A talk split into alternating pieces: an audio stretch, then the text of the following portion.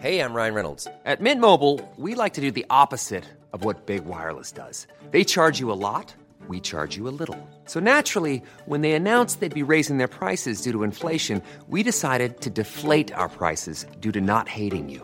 That's right. We're cutting the price of Mint Unlimited from $30 a month to just $15 a month. Give it a try at mintmobile.com slash switch. $45 upfront for three months plus taxes and fees. Promo rate for new customers for limited time. Unlimited more than 40 gigabytes per month. Slows. Full terms at mintmobile.com.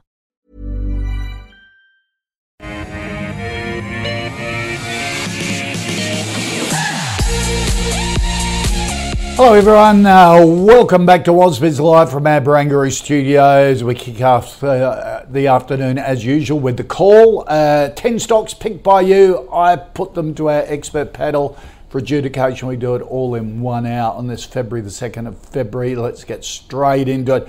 Uh, panel today Grady Wulff from Bell Direct. Grady, good to see you. Hello, good to see you as well. And Ben Clark from TMS Capital. Ben, good to see you. Let's kick off with you the uh, the Fed decision and particularly the press conference from Jerome Powell that followed that decision has set the markets alight. They loved what he said. Why? Well, it, it was a bit of a surprising reaction to me. I mean, I, I watched the presser, and um, it, it's become the main event now, Koshi. You know, it, it used to be the Fed statement. Now because Jerome Powell really goes off script, which is quite unusual. Ben Bernanke certainly didn't used to do that. He's much more open in terms of where his mind's at, where the committee's mind's at. So that's where all the focus is now. Um, you know, that was on at 6.30 this morning, so that the market was still trading during that press conference. So I'll give you a stat. Tesla was down 7% before the Fed um, verdict came out. It closed up 6%. So that that's how big it is. Thirteen percent turnaround. Yeah, and this is one of the biggest companies in the world. This wow. isn't some small company. Things like Peloton was up twenty seven percent. Um, you know, so some of these really, you know, those real kind of meme stocks, growth stocks, you know, really rallied on the back. My take on it, because um, I watched the December one as well, where he well and truly freaked the market out, uh, was there was much more sort of sanguine language used. He acknowledged that um, they were seeing the results of their work in inverted commas. Um, he said there's more work to do. Uh, he's still saying, you know, we intend to lift consecutive rate hikes. The market, I think, is increasingly questioning that. It, it, it's quite amazing. We're in January. You think back to January 2022 the bond market was rip, bond yields were ripping higher, and the Fed was coming out saying we've got no intention of lifting rates. We don't. The bond markets, you know, it's illogical. And of course, the bond market got it completely right. And we're seeing it's almost the exact opposite theme happening here, where the bond market is increasingly saying rates are going to get cut at the end of this year, and you're going to stop very soon. And they're saying no, we're not. We're going to keep lifting rates. So. Right you know, Bruce, I, I, think I suspect the bond market's right on this. You know, there's a lot of money. The markets are always right. They were right when our Reserve Bank fought the market. Um, yeah. they, they just got to do. Um, Grady, uh, it was interesting overnight. The big turnaround, as Ben was saying, particularly in tech stocks, but the Aussie dollar went through the roof. Yeah. Um, and so, stock of the day. Uh, let me remind you uh, the first five stocks this half hour before we get on the stock of the day. Telix Pharmaceuticals, Capricorn Metals, Coronado, uh, Coronado Global Resources, uh, Liontown, and Monash IVF. We're going to do those five in the first half. But, Grady, the Aussie dollar went through the roof. Now, we know there are a lot of currency sensitive Australian stocks, and um, if Jerome Powell and the, and the financial markets are saying, hey, it's close to the top, it's going to pause, uh, US dollar will weaken, Australian dollar go up. Who are going to be the major beneficiaries there's, on our market? Yeah, there's quite a few out there, and looking at different sectors, not just one sector who's going to benefit. So obviously, gold for me is one big one. Yep. Um, the Australian spot price gold, uh, Australian gold spot price remained really resilient in 2022. It's only set to go higher with the USD weakening. So yep. any gold producers like Capricorn Metals are talking about today, De Grey Mining, those two are on our radar at Bell Potter. Um, importers as well, interestingly. So JB Hi-Fi, Harvey Norman, the cost of importing goods is going to go down. Mm-hmm. So yep. that looks really good. Anyone on the acquisition front or expansion front in the US? So anyone, any companies looking to expand. So Domino's Pizza is really aggressive on their expansion over there, um, and other companies look to benefit from that as well. So acquisitions will be cheaper, expansion opportunities, paying right. staff, everything will be cheaper. And another one, Bega Cheese. So Bega Cheese has more bargaining power because their ingredients side and their ingredients come from some of them come from the US. So right. we'll see cost cutting for them on that front. Okay. So a few different names there. Yeah, yeah, yeah. Ben, what do you think? Yeah, I, I think that's a good list. Um, I'd be a bit cautious on gold just because I think if the Aussie dollar goes higher, typically gold comes off because we're seen as a risk on currency. So, you know, there's less, um, less demand for your safety of gold. Um, so I'd be looking maybe in that resource space. Um, you know, if you're selling iron ore in US dollars, um, you know, this is this potentially is nice. Mm. Um, well, major importer, of course. Um, retailers are an interesting one. So, you know, because the retailing space has been pretty out of favour. We have seen a bounce back recently, um, but, you know, those importers do do well out of this. I would say most companies, the rising Aussie dollar is a bit of a headwind for them um, these days. We are, um, you know, increasingly a global stock. But the other thing is, uh, Koshi, you know, typically the market will do well if the Aussie dollar's rising. Um, global investors like to invest in currencies that they think are going to go up for obvious reasons. And, right. um, you know, so the, the, the, Australian share market as a whole should be a beneficiary. So maybe ASX is one to look at, which has been out of favour. Okay, interesting.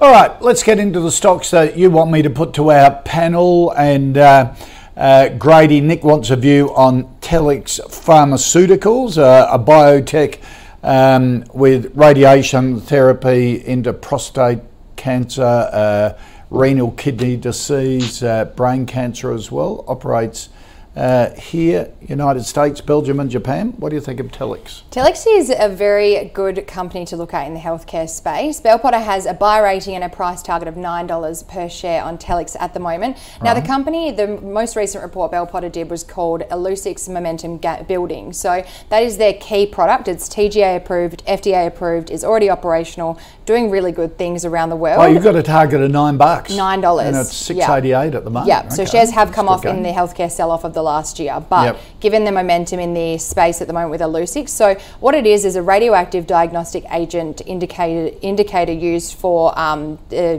looking at cancer imaging in patients. So it's right. required for the scanning. They've done over 300,000 scans annually, especially in the US market. So with such a priority of cancer treatments and cancer di- cancer diagnosis, yep. it's a huge, huge step forward for this company. Um, they're also looking for the Zircon product, so that's kidney cancer diagnostic tool. So they're expanding in the cancer space, um, but with their Zircon product, which isn't TGA and FDA approved, but they're looking for that this year in uh, CY 2023.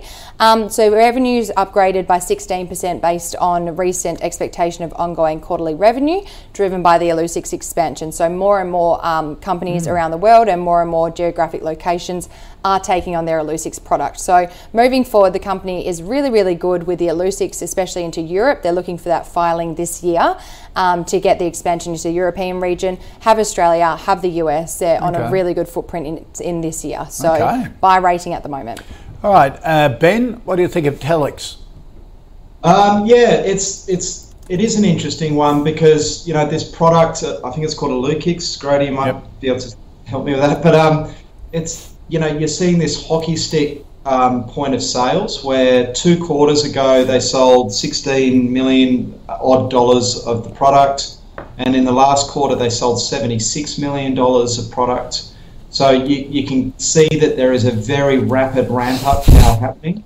Um, so this is a time when you do get interested in these businesses. I, I would say the market cap of the company is $2.1 billion. Um, and they did $1 million of positive operating cash flow last quarter, even after generating that $76 million in sales. Right. So, to me, if you're bullish on this one, you've got to believe that that 76 million is going to go multiples higher still um, for that you know that profit to start really getting punched out of the company. Or and or um, you know it does seem like this company has got a pretty good R&D pipeline and that there's more of these drugs that are going to be coming through. And you know that's I think the optionality potentially in this business is also where things could get hit. You know you get a drug the market's got high hopes for going into phase three it, it isn't successful and suddenly a key growth driver is gone so I'll go hold because I like what I see in terms of the sales progress of the existing product.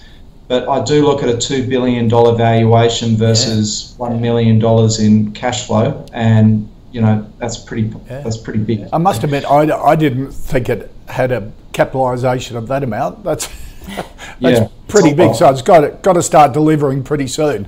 Yeah. All right. Um, our next talk, uh, Lachlan Ben wants a view on Capricorn Metals, the um, um, the the gold explorer.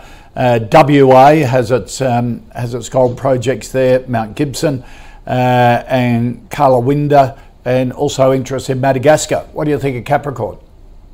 Yep. Okay. So one I haven't had a look at before, but I had a look at this morning. There's some again, probably. There's some kind of things to like there. They've got this mine online. It seems to be producing at the potential that they thought it would. Um, so they're punching out about 120,000 ounces of gold per annum.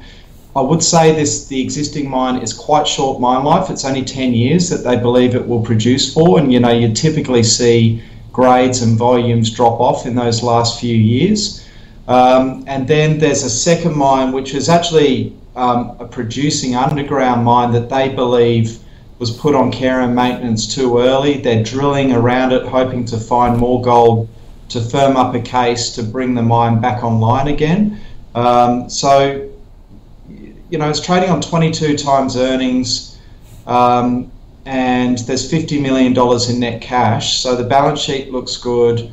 It doesn't look cheap, but um, you know if that second mine, if there is an investment case behind it, that PE should come down.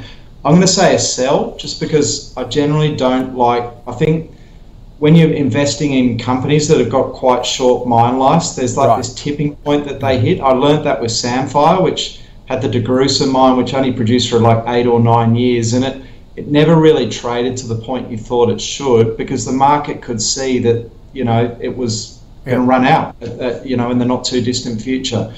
Um, I, would probably look at others in the space. okay. Uh, well, do you have a favoured gold gold stock?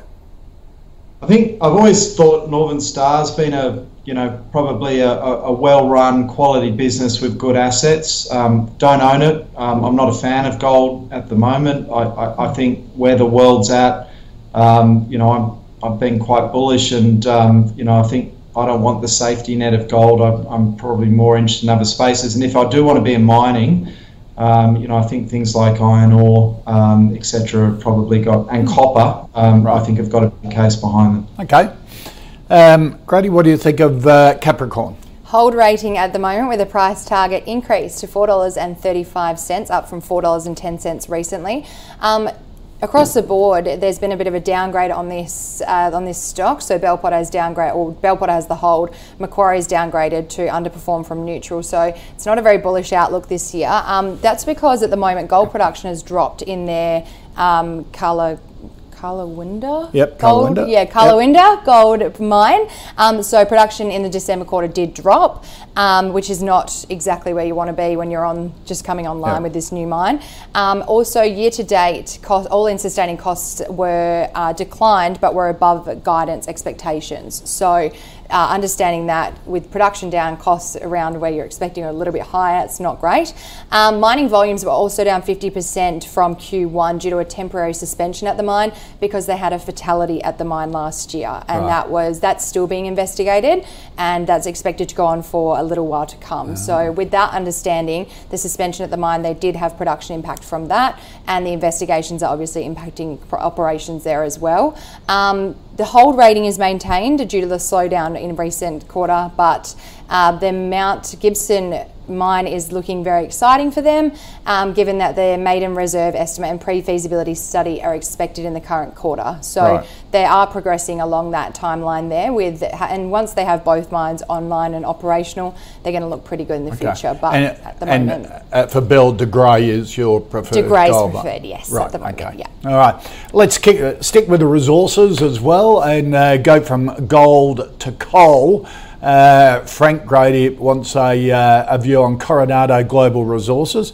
Metallurgical coal, so it's not thermal coal that goes into, into energy and power plants. This goes into the production of steel, the metallurgical one. Um, has mines in Australia and the United States. Um, what's the view on Coronado? It's a buy rating from us with a price target recently reduced though to $2.20 from $2.50. Um, that's because production and sales were impacted by ongoing wet weather recently. Yep. Um, the coal, the realised coal price was more than Bell Potter expected at 223 US dollars a tonne, but production did come in a bit lower. So it kind of counteracts a little bit for what we're expecting. Um, the lower sales volume expected is ex- expected to impact uh, full year EBITDA to 1.2 billion US dollars. They ended the CY22 with quite a lot of cash, which is pretty good. Um, with net cash of 92 million um, and total cash of 335 million. During the quarter, they paid off some debt as well, which uh, Bell mm. Potter was really impressed with. Um, they've also secured their contracts, they've got fixed price contracts have been upgraded in the US, which accounts for about 40% of revenue, which is really good given the outlook for metallurgical coal. Yeah. Is uh, some brokers recently and analysts recently have brought down their outlook for the yeah. price of I saw U- UBS put yeah, UBS put it out this week. Yeah, coal's peaked exactly, on both sides. Exactly, but also interesting that this company. So we are talking about thermal coal just before. They were in talks with Peabody Energy Corporation recently, or I think end of last year. That did they were going to merge and start a thermal coal yep. division. Um, those talks did end, but Coronado Global Resources said they'll pursue it themselves. So right. they are looking to benefit from thermal coal and go down that line to have diversified coal exposure, um, which is exciting for them as well. So on that front, it is a buy rating because of what we see the outlook for them and the, the fact that they've locked in these prices, especially yep. when their price is set to come Target down. Target of 230, I think. 220. 220, yeah. okay. Getting close to it. Um, Ben, what do you think of Coronado? Yeah, I'm going to go buy as well. I, I, I think this um, meta, thermal coal sort of probably increasingly wary of. I just think it's inevitable at some stage that we see a downturn in the price, but the market's kind of expecting it and has been expecting it for some time anyway. But you know, with metallurgical, there's there's um, more of an industrial um, need for it. Um, you know, if we do see a ramp up in uh, steel production out of China as they reopen, which the iron ore market's certainly factoring in. Um, you know, I, I, I, don't think you're going to see as much volatility in the price of this type of coal. Curragh is an awesome asset. Um, you know, uh, Wesfarmers used to own it and, and sold it off some time ago. It's a very long mine life, probably one of the lowest cost of productions of any mine in the world, and yeah. very high quality coal. Uh, so you know it's good quality assets there, but it's it's valuation. It's trading on three times earnings, and um, you know even using a more conservative coal price, you might get to five or six. Uh, last year they paid forty cents out as a dividend. Um, that's a twenty percent yield backward looking. So um, you know it looks pretty cheap to me. And um, yeah, why why is that? Because uh, that's you know not new Oh well, I suppose just because they're being cash machines, um, yeah, uh, that's a better valuation than than Whitehaven or, or New Hope, yeah. which are both in thermal, of course. That's right. Um, look, I think as Grady was saying, they're not because those some uh, quite a chunk of their coal production is fixed on fixed prices. They they they're probably not making the super super profits that the others are making at the moment, but they're that you know that earnings line is not going to move around nearly as much. Um, there probably won't be a decent. They've, they've moved to it looks like a quarterly dividend, and there probably won't be much of one this quarter because of the flooding of Curragh that we yeah. saw um, in the December quarter. But you know, like I think the other thing is is that there's just so many investors now that can't invest in coal companies, mm. and you know because their end clients won't allow them to, even if they like it, or you know, for various ESG reasons. So, you know, I think there is a case that many of these businesses will always look cheap. Just like cigarette companies in America, they're still listed yeah. and they've been trading yeah. on two or three times earnings for decades. So, do you prefer Coronado to say um, Whitehaven and New Hope? I think, so, yeah, I think at this stage I probably would, um, just because I think you know there's still there's uh, you could wake up in a week and find that the thermal coal price has dropped 20 or 30 percent, very conceivably. Right. Uh, you're not going to find that with this coal, and I, you know, I think it hasn't had quite the boom that the other players have had. Yeah, absolutely. All right, uh, fascinating.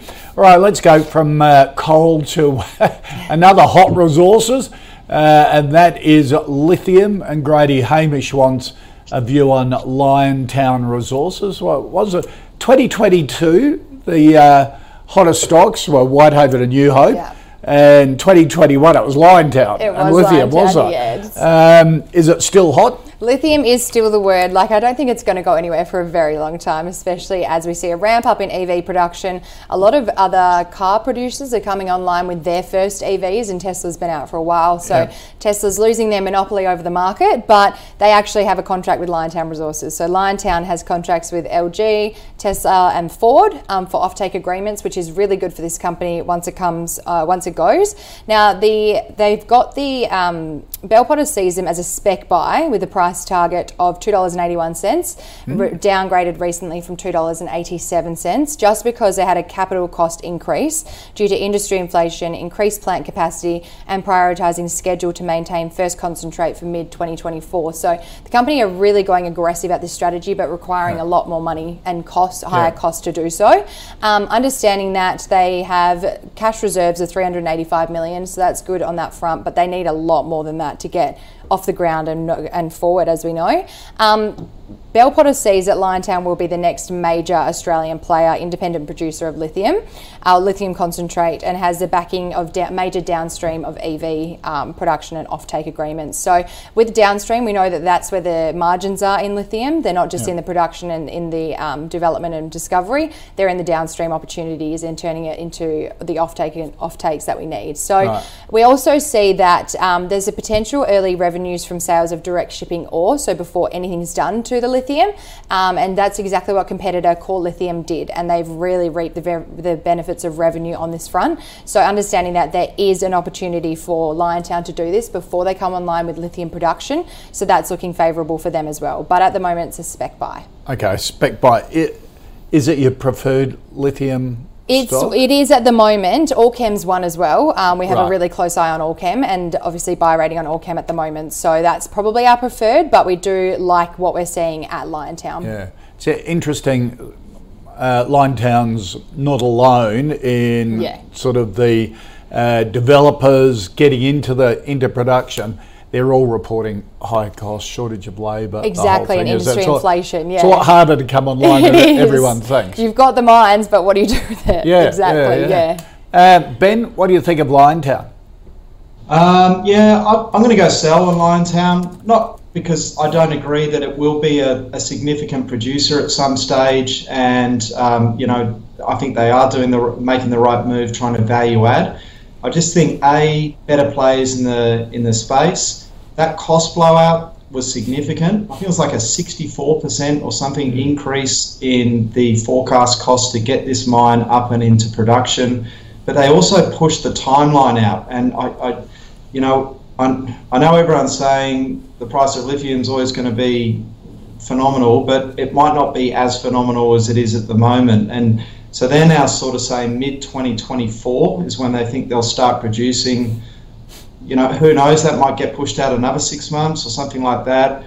And I'd rather be in the in the, the producers that are making hay while the sun is shining, which is right now. Yeah. Um, you know, the other thing is I think they're probably going to have to do another a capital raising. Um, that they're they're going to have to fully draw down on their debt facility um, based on their new uh, numbers to get this mine up and running, and that's a dangerous thing to be doing when you're still not making any money. Um, so I know, yeah, great backers, offtake agreements, all that sort of stuff, but you know, there's other players. Mineral Resources is the one for me, um, which um, I prefer to be in, and I'll say sell just to look at something different. Okay, so MinRes, of course, you're you're bullish on iron ore, as you were saying before, with uh, yeah. Chinese steel mills coming on, and and MinRes, you have both, don't you? You've got iron ore and lithium together. Absolutely, and you know, like MinRes, um, you know, they're doing some really interesting things with their lithium as well, but. They've got Albemarle as their partner, which is the largest um, marketer and seller of, of lithium. Um, I think at some stage they will probably spin the lithium business off, and I think there's a lot of value that could be added in doing that. Yep. Um, so I know it's not on the radar right now, but I think there'll be uh, it, it could come back on at some point. Um, and you know, you're talking 40 year mine life with Wodgina, low cost of production, great partner. You know, yeah. they'll be the fifth largest lithium producer globally within a year. Wow. Um, pretty good place to be. Yeah, yeah. Chris Ellison has his tribe of fans as well. You're obviously one of them, the, the boss of uh, of Minres, and and yeah, he was explaining. I was in Perth in October, explaining to me that their big thing is to bring the processing back on shore to Australia rather than ship it off to China for processing to to add that extra value to lithium. Yeah, that's right. I, I I, was speaking to a, a funder who was over there in Perth as well and, and had dinner with um, the company, and he was saying to me that um, um, he was speaking to the CFO, and um, the CFO was saying the hardest part of my week is Monday morning up until lunchtime because Chris has just spent the entire weekend formulating all of it, you know, getting excited about new ideas and things. And it's had a good run though. It's like not over ninety bucks now, is it? Ninety dollars. Yeah, yeah, 90 dollars. So, um, but you know, like it's trading on a P of four, Koshi. Mm. Just because the share, you know, you always like versus the earnings, it doesn't look expensive. Yeah. Just because the share prices run hard, but you know, it's kind of on the same multiple that Coronado was talking about. We were talking wow. about earlier. Much okay. rather own this than Coronado. All right. Um, our next stock uh, is something completely different. Uh, Monash IVF. Regina wants a a view on Ben, um, the, uh, um, the, the, as the name implies, IVF program, fertility programs? Yeah, and this was the um, the company that really pioneered IVF. This was kind of a it was a hot part of the market like seven or eight years ago or something. We had about three of these companies all floated in quick succession or did very well. Um, uh, I'm going to go a hold on this business it's this these companies seem to be they're constant like the bankers all seem to really like them private equity seem to really like them there's you know they're going public and then they're being bought back and etc etc and i think it's because there is this awesome tailwind where women are, are, are generally working longer um, they're leaving you know the decision to have children till later in life and they they need potentially assistance in doing it.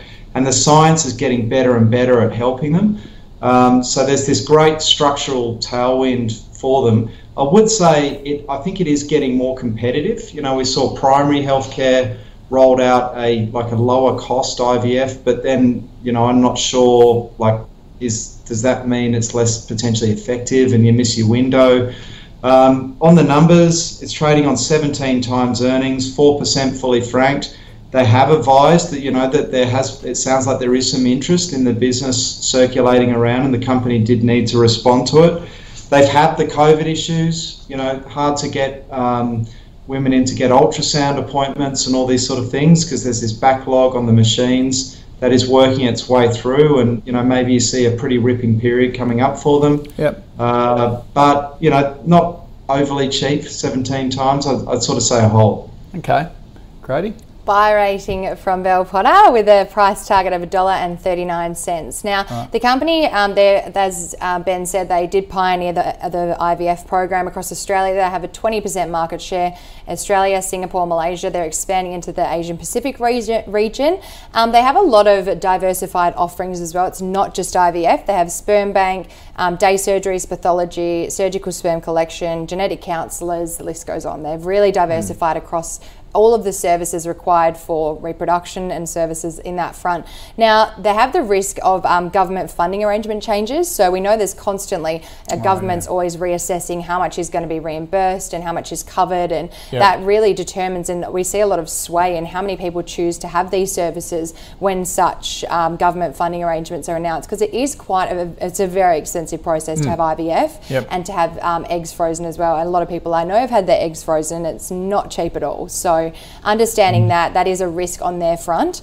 Um, but in the recent quarter, they did have um, they had a decline in services. So decline in cycles. Sorry, we're down um, in the first quarter or this in the last quarter between July and October, um, but they were down nationally 10%. So it's right. not seen as like a problem for Monash IVF. That's just uh, part of the cycle at the moment. Yeah. But um, we do see that they're going to be positively impacted by new clinic openings over the next year and uh, more people taking on their services, and um, that's positively going to impact revenue moving forward, but not until the second half of 2023. Okay. And it was affected by COVID lockdowns and things very like affected, yeah, yeah, yeah. And that kind of, well, in that kind of business, like you're, it's yeah. not uh, deemed as an essential, an essential service. So you've kind so, of put that on hold. So with that in the past, that'll be good for them. And backlog demand, yeah. Okay, let's recap the uh, the first uh, five stocks, stock of the day or stocks of the day. Um, sectors that would benefit from a, a higher Australian dollar after uh, the big jump in the currency last last night, after or earlier this morning, after the Fed uh, Fed announcement.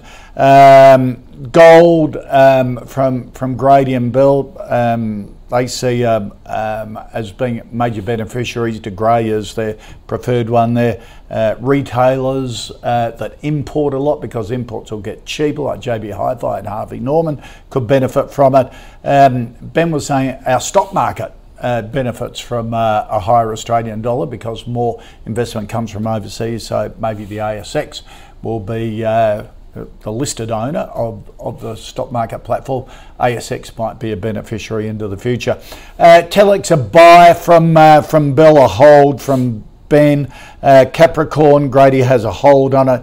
a sell from Ben. Coronado a buy from both um, Ben and Grady. Liontown a spec buy from uh, from Grady and Bell, uh, a sell from Ben in that space prefers producers, in particular mineral resources, and Monash IVF a, a buy from uh, from Grady at Bell and uh, a hold from Ben. Uh, here on the call, we've been tracking our own high conviction uh, growth fund as picked by our investment committee. The most recent investment investment committee meeting, but that was early December, is on the platform still to see. Um, the next investment committee meeting, they didn't have one in January over the holidays. Uh, the next one will be on the platform this coming Tuesday, so to kick off the new year. Uh, back in December, uh, they got rid of Bapcor and Domino's from the portfolio, added Imdex and Janison Education, and increased the weighting of Elders. And um, since the 1st of March last year, when the, we introduced the Fantasy Fund, um, it's up 14%. And uh, you're watching The Call here on Ausbiz. At CMC, we've been in the game for a while, and although a lot of things have changed, our mentality hasn't. We aim to give experienced traders the best trading experience, like our expert platform with its second to none trading tools. Plus, our pricing is completely transparent. That's why people who've been trading for a long time stay with us for a long time. So if you're serious about trading, switch to the market leader trusted for over 30 years. Trade CFDs your way at cmcmarkets.com. You don't own underlying assets. Consider relevant PDS and TMD or information memorandum for CMC Pro accounts at our website.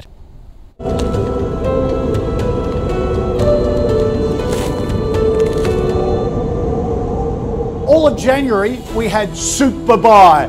Now in February it is Super Sell. Absolutely. If any of our experts on the call disagree with the stock in the Calls Fantasy portfolio, they can say Super Sell. And it comes straight back to the investment committee. All of February exclusive on Ausbiz. You don't want to miss it.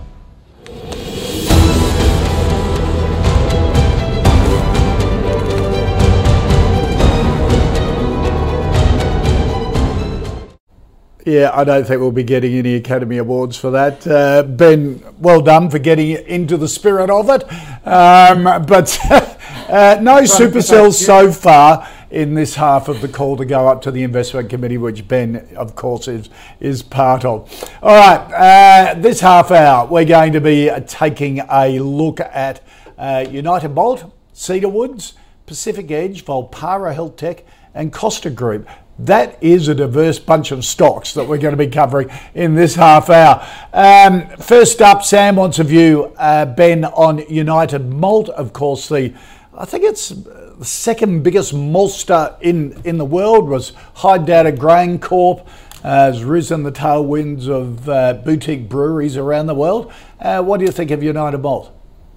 Yeah, this has been a like this looked like a really good business, and you know, talk about weird knock-on COVID impacts. Um, you know, COVID was awful for it because um, you know pubs, clubs, breweries around the world were shut down, and suddenly there was no demand for the um, uh, or not as much demand for the product. Um, the problem with this business has been is I think you can easily everyone gets caught up on the the demand side, but you forget about the supply side and ultimately, this is an agricultural stock. Um, and you, you, can see how volatile the share price has been. We're going to talk about Costa Group later on as well, which I think similarly uh, minded, where you know agricultural stocks they're so hard because they um, can you know have that bad period of weather and suddenly six months of profits wiped out. You can have those boom times as well. You know, I've always sort of thought that these are probably better unlisted um, investments right. as opposed to listed. Um, so I think I'll say a hold at the moment because it has had quite a strong recovery from the last weather series of issues. It's it, it's kind of one where you want to buy, you know, when you get that really nasty period, and you want to sell it when you get those bumper seasons. And right. um, uh, I think it's kind of in the middle at the moment. You know, it's trading on 34 times earnings, but that drops to 17 times in FY24. But that just highlights the the volatility of the underlying earnings base for me. Yeah, and also it's not just what happens here in Australia. If there's a bumper crop of something in California or Brazil, that also affects the global price. Gets a bit hard, doesn't it, with some of these agricultural yeah. stocks? I think you've got to take a really long term view, and yep. um, you know the market doesn't. yeah, yeah, yeah. Well, ha- having said that, though, the investment committee which you're on in December yeah. increased the weighting yeah. in elders. They, we, we, we did. They did. Um, but you know, I think Elders has got a lot of like less, you know, less volatile parts of the business. It's ah. got the real estate business, you know, the fertilizer right. part. Yeah, but it's diversified. It's not a it's not a one commodity product yep. which on the demand or the supply side can can take a big hit or can have a great period. Yeah. Um, you know, Elders is much more spread across different areas of the agricultural space. Yeah, it's almost like a listed investment company, is it, for, yeah. for yeah. ag? So so that gives you a bit more certainty than sort of single product agricultural uh, yeah. stocks, if you like. I think it, typically find that if one area is do what, doing well, one area might not be doing so well. They're right. well spread geographically, um, and there is some products they sell which are much less volatile in terms of pricing. Okay. All right. Uh, that, that's interesting for investors' great ears. Uh, if you think, okay, I, I want agriculture, food thematic, I want exposure of it into my portfolio, what do you choose? You don't want to go overboard. Exactly. Um, is your United Malt one that you choose? It is one right. at the moment because of the tailwinds, as you said, with the reopening of pubs, clubs, and higher demand for booze, or especially beer around yeah. the world, and beer consumption has gone up. Um, this being one of the biggest producers of malt, and that's a key ingredient in beer that drives some tailwinds moving forward. Um, Bell Potter also sees that the recent barley quality issues that they had around the world, there was a bad crop of barley. Um, those are recovering, which is good, mm-hmm. and unrecovered energy cost inflation also also doubled to $8 million. So those tailwind, those headwinds, sorry, are starting to kind of ease off into FY23, which the company very much needed, as we know. Um, those did impact revenue though, so down 11%. Um, NPAT was down 66%. So these two factors, obviously understanding that the barley and the cost of ingredients going up as well, um, the company did face these headwinds, but they are set to be uh, seasonal rather than structural in nature. Now, moving forward, the company also entered into a factoring agreement to take 80 to 90 million dollars of debt off the balance sheet um, to provide some covenant headroom. So that's also a bit of pressure off the off the balance sheet there, and they have a strong net cash position of 222 million dollars. So for the company, the outlook they've maintained their outlook moving forward, um, and so the price target for Bell Potter has been increased to $4.05 okay. to reflect that downgrade in their debt. So they've wiped off a bit of debt, um, which is exactly what we want to see moving into the new year. Right. Is Elders a favoured one as well? Elders, or? we don't cover Elders. Right. So, okay. oh, actually, we might do. Let me have right. a look quickly. I'll give you. Yeah. Uh, just be interested to see uh, because that seems to, here on the call, um, a lot of the um, um panelists actually like Elders, uh, particularly after the big drop off that they had. Uh, Elders, we have a hold rating. On. Hold rating. Hold okay. rating at the moment. All right.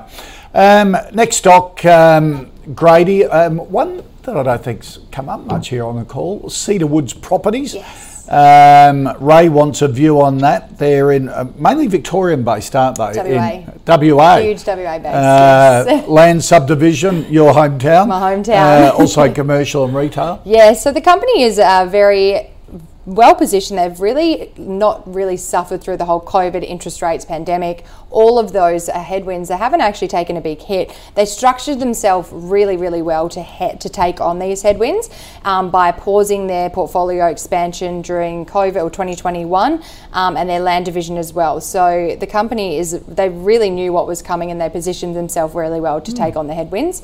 Um, buy rating at the moment with a price target of five dollars and forty cents. Bell Potter just initiated cover coverage of this company, so right. very good timing to be on the call with it. Now, we we see them as WA's leading property developer. It's a medium-sized Australian property developer that operates in four states, with most of around half of their work in WA. Ah. Um, the company has low cash balance, so three million dollars, so not a lot of cash in the bank. So may need to do a capital raise, but it's expected to climb over the next few years. Um, rising interest rates had an impact on the sentiment in the building sector. That's why the share price has come off. But Bell Potter sees Cedar Woods have um, really they've stood back from adding to their property portfolio in 2020 and 2021 as i mentioned. But they've got their land uh, they added to their land bank so they bought land have that sitting there ready to go and to develop on. And so, right. given the fact that in Australia at the moment there's low unemployment, national shortage of housing, as we can see, rental prices are through the roof, yeah. not enough housing for everyone, they're in a really, really good position in quarter one and quarter two to really mm. get their land bank exposure, uh, use their land bank exposure, start building and start accommodating for this demand in um, housing. So, okay. yeah, buy rating buy. at the moment. Uh, ben, what do you think of uh, Cedar Woods? Uh, property. Uh, what came out yesterday, building approvals, I think, were uh, up, but mainly in that apartment area rather than uh, detached houses, was it? Yeah, I, like Cedar Woods is it's a business that's always flown a bit under the radar. I think it's kind of the way they like to operate. But that, I, I, agree, they've, they've been good operators for many years. Um, and as Grady was sort of saying, like the principal asset of this business is this enormous land bank that they own. So um, they've been quite like they've been good in terms of you know probably now when you know there's some pressure on land prices because of rates etc.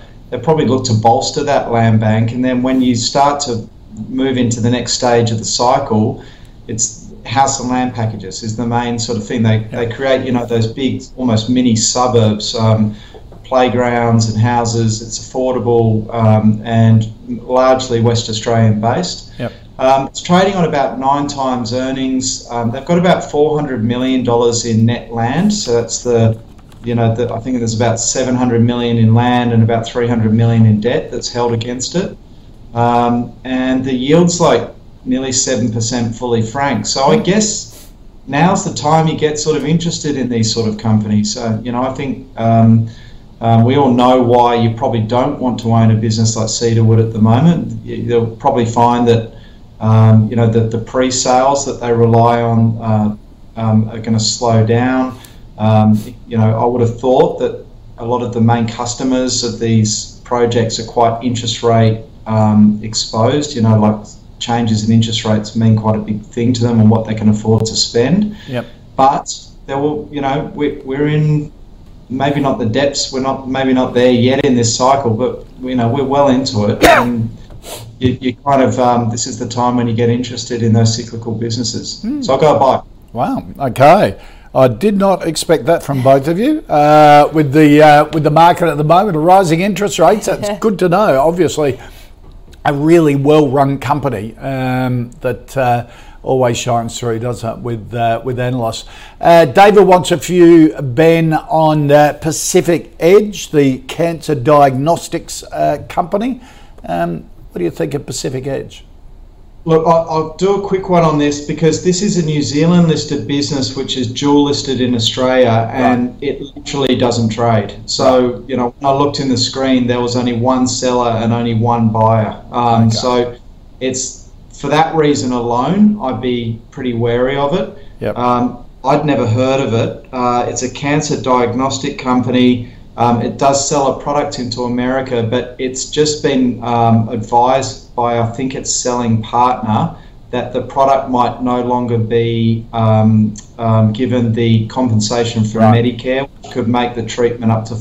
That the share price fell in New Zealand 40% on the news. Yeah. Um, so I, am going to go sell. Okay. Without knowing the ins and outs exactly of the business, I think if you're an Australian, yep you know, you, if you buy it, you're almost certainly not going to be able to get out of it if you yeah, wanted yeah, to. Yeah, yeah, The old lobster potters, they say, easy to get in, but not so good to get out. Uh, Grady? Yeah, it's a hold rating at the moment with a price target of 50 cents, just because, as Ben said, the company, they've got a lot going on on the, um, the testing front. They've got this product called the Cxbladder Detect, which is rolling out in the US, as Ben said as well. The Medicaid, uh, the uh, getting the money back. So the service, the compensation from that is looking is up, up in the air at the moment. So un- understanding that it's going to be probably very expensive if they don't get their re- reimbursements people aren't going to opt for this yeah. uh, opt for this treatment. So it's a tool that um, tests for bladder cancer diagnostics. So the company had moderately increased tests over the last period.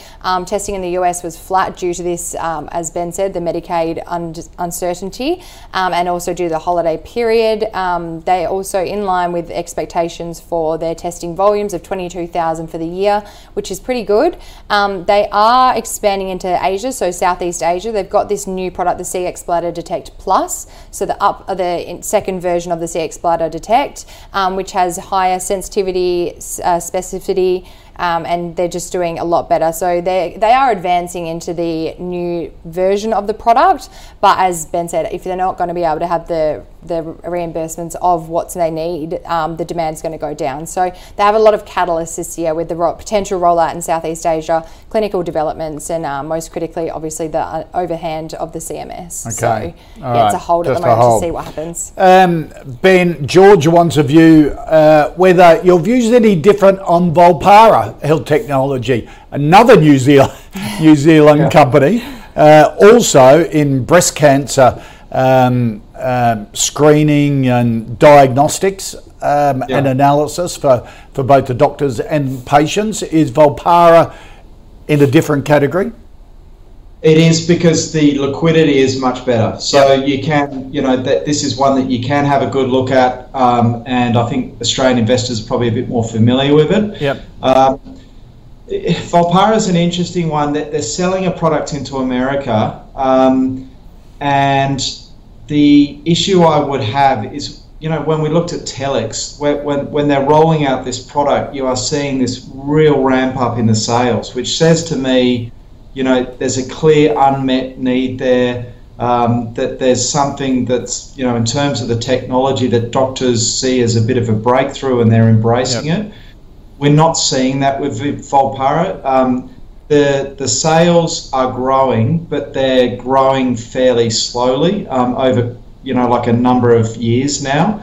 Um, so it's not like you know this is only one or two quarters in. It's a it's a breast cancer screening uh, tool, um, and the business um, only went cash flow positive for the first time last quarter, and it, again, it was $1 million cash flow positive. Now, right.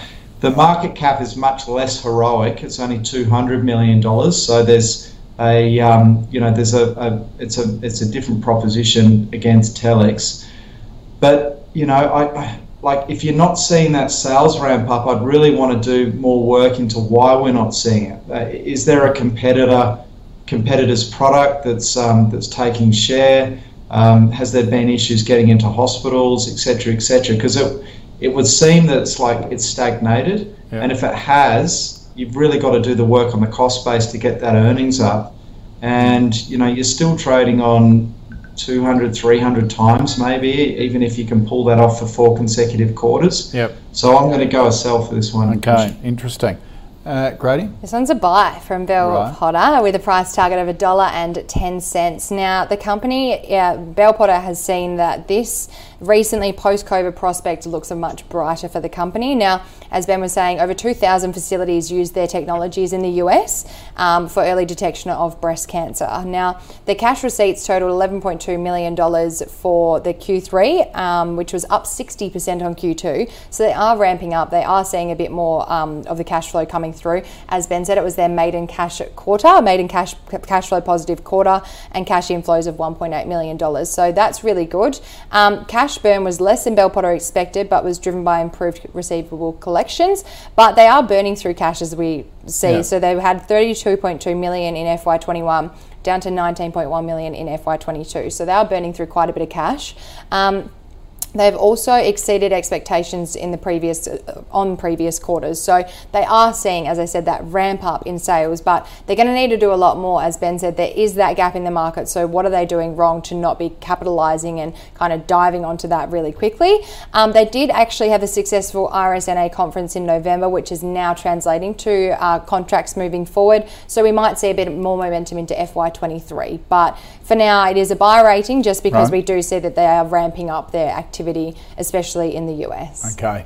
And our final stock for the call today is Costa Group. Grady Damien wants a view on our biggest uh, fresh produce company uh, here in Australia. Been going family company started in the 1920s. Uh, Frank Costa, president of Geelong AFL Club for a long time, was part of it. Um, but they have, well, they have um, sort of farms all around the world in Morocco and China, here in Australia? Uh, Costa Group has been downgraded to a hold from a buy by Bell Potter and a price target raised though to $2.90 uh, just because the, there's a higher level of farm cost inflation. So a lot of higher costs are faced by the company at the moment, um, especially following the recent share price recovery. So they're still facing a lot of cost inflation um, as we see across the board with fertilizers, ag chem products. Yep. It's just this sector that's being hit at the moment. Um, in recent weeks, we've seen a number of horticultural entities highlighting material uplift in the cost, so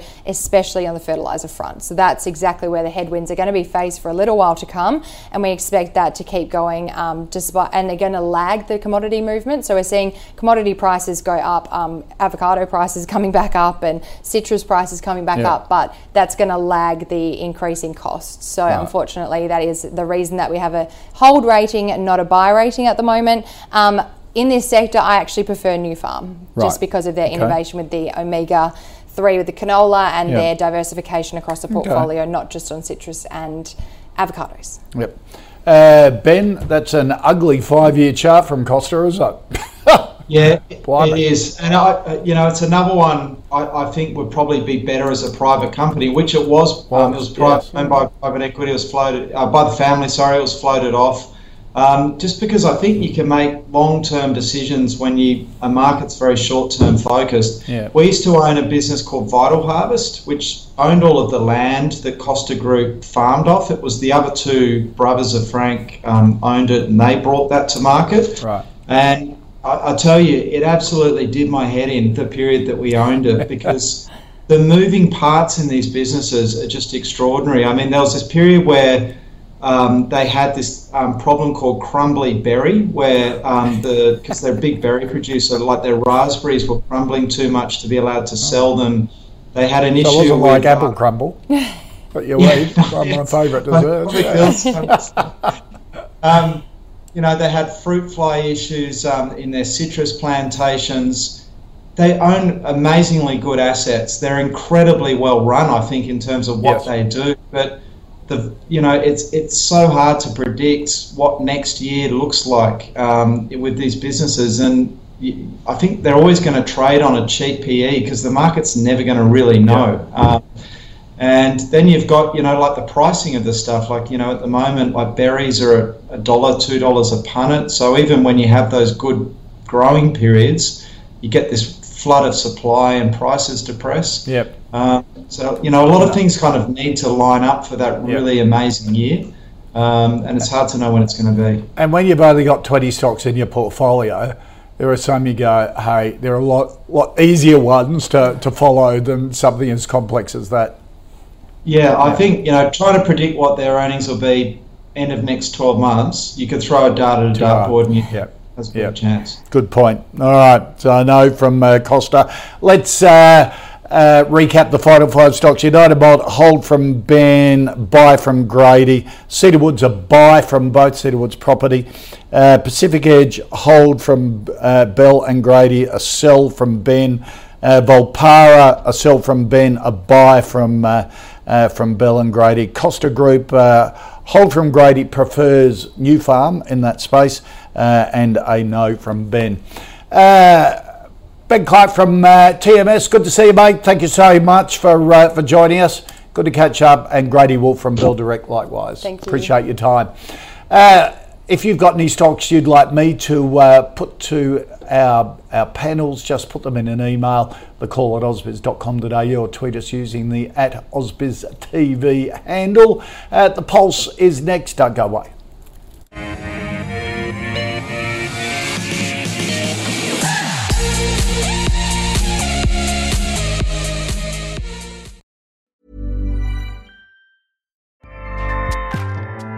ACAST powers the world's best podcasts. Here's a show that we recommend.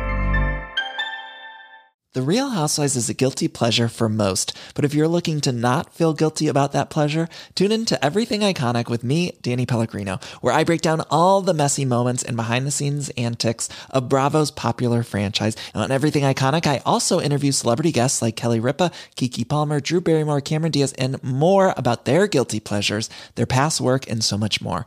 So if you're pop culture obsessed and find yourself watching way too much reality TV like me, tune in to Everything Iconic with Danny Pellegrino wherever you listen to podcasts. ACAST helps creators launch, grow, and monetize their podcasts everywhere. ACAST.com.